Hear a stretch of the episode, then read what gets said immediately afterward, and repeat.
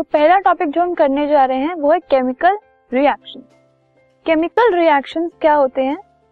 They are the processes जिसके अंदर new substances form हो जाते हैं और इन न्यू सब्सटेंसेस की न्यू प्रॉपर्टीज़ होती हैं, ठीक है? एक या एक से ज़्यादा कोई भी ऐसे सब्सटेंस जो किसी न्यू सब्सटेंस को फॉर्म करते हैं, उस प्रोसेस को कहा जाता है chemical reaction So when new substances with new properties are formed, the processes are called chemical reaction. New substance का बनना इंपॉर्टेंट है। अगर न्यू सब्सटेंस फॉर्म नहीं हो रहा then it won't be called a chemical reaction तो वो chemical reaction नहीं होगा। केमिकल रिएक्शन का वही मतलब है कि अगर नया सब्सटेंस बन गया और उस नए सब्सटेंस की न्यू प्रॉपर्टीज़ हैं that process is a chemical reaction now during a chemical reaction जब एक केमिकल रिएक्शन कैरी आउट होता है, उस केस में एटम्स ऑफ़ वन एलिमेंट जो है, अगर एक एलिमेंट दूसरे एलिमेंट में चेंज हो रहा है मतलब एक से स्टार्ट होकर न्यू प्रोडक्ट जो बन रहा है, वो दूसरे एलिमेंट का so instead of atoms of one element changing into atom of another element only rearrangement of atoms takes place ऐसा नहीं है कि अगर एक सब्सटेंस से स्टार्ट किया और जो न्यू सब्सटेंस बना तो उसमें जो एटम्स हैं, वो दूसरे एटम्स में चेंज हो गए। चेंजिंग नहीं होती है बट रीअरेंजमेंट होती है। अगर हम एक सब्सटेंस से दूसरे सब्सटेंस को फॉर्म कर रहे हैं तो उसमें सिर्फ़ एटम्स रीअरेंज होते हैं, वो एंटायरली चेंज नहीं होते।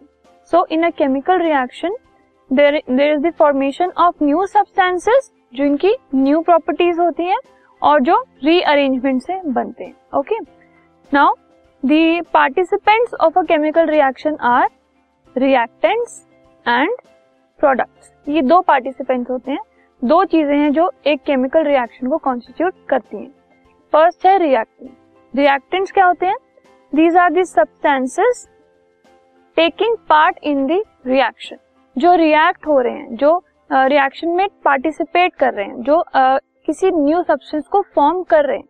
न्यू सब्सटेंस फॉर्म होने से पहले वाले जो सब्सटेंसेस होते हैं, जिनसे नया सब्सटेंस बनता है, उनको कहा जाता है reactants now products these are the new substances formed in a chemical reaction जो नए सब्सटेंसेस बन जाते हैं after the completion of reaction that are called products okay अब अगर हम प्रॉपर्टीज़ की बात करें रिएक्टेंट्स की और प्रॉपर्टीज़ ऑफ़ प्रोडक्ट्स की, ठीक है? So properties of reactants they are different from properties of products. यही तो हम बात कर रहे हैं कि केमिकल रिएक्शन में न्यू सब्सटेंसेस बनते हैं और उनकी न्यू प्रॉपर्टीज़ होती है। तो रिएक्टेंट से प्रोडक्ट जो कि नया सब्सटेंस है वो बन गया। अगर उनकी प्रॉपर्टीज़ सेम हो जाएँगी तो हम ये कैसे कह सकते हैं कि प्रोडक्ट्स की प्रॉपर्टीज़ न्यू है? सो so, इसका मतलब अगर रिएक्टेंट से नए सब्सटेंसेस प्रोडक्ट बन रहे हैं तो उनकी प्रॉपर्टीज़ को अलग अलग होना पड़ेगा। तभी तो प्रोडक्ट के पास जो प्रॉपर्टी होगी वो न्यू होगी। Okay so the properties of reactants they are different from the properties of products तो this was all about chemical reactions अगले सेक्शन में हम कुछ एग्जाम्पल्स देखेंगे, जो कि केमिकल रिएक्शन के होते हैं। कुछ डेली लाइफ एग्जाम्पल्स और कुछ laboratory based examples this podcast is brought you by hub hopper Shiksha Abhiyan अगर आपको ये पॉडकास्ट पसंद आया तो प्लीज़ लाइक शेयर और सब्सक्राइब करें और वीडियो क्लासेस के लिए शिक्षा अभियान के यूट्यूब चैनल पर जाएँ।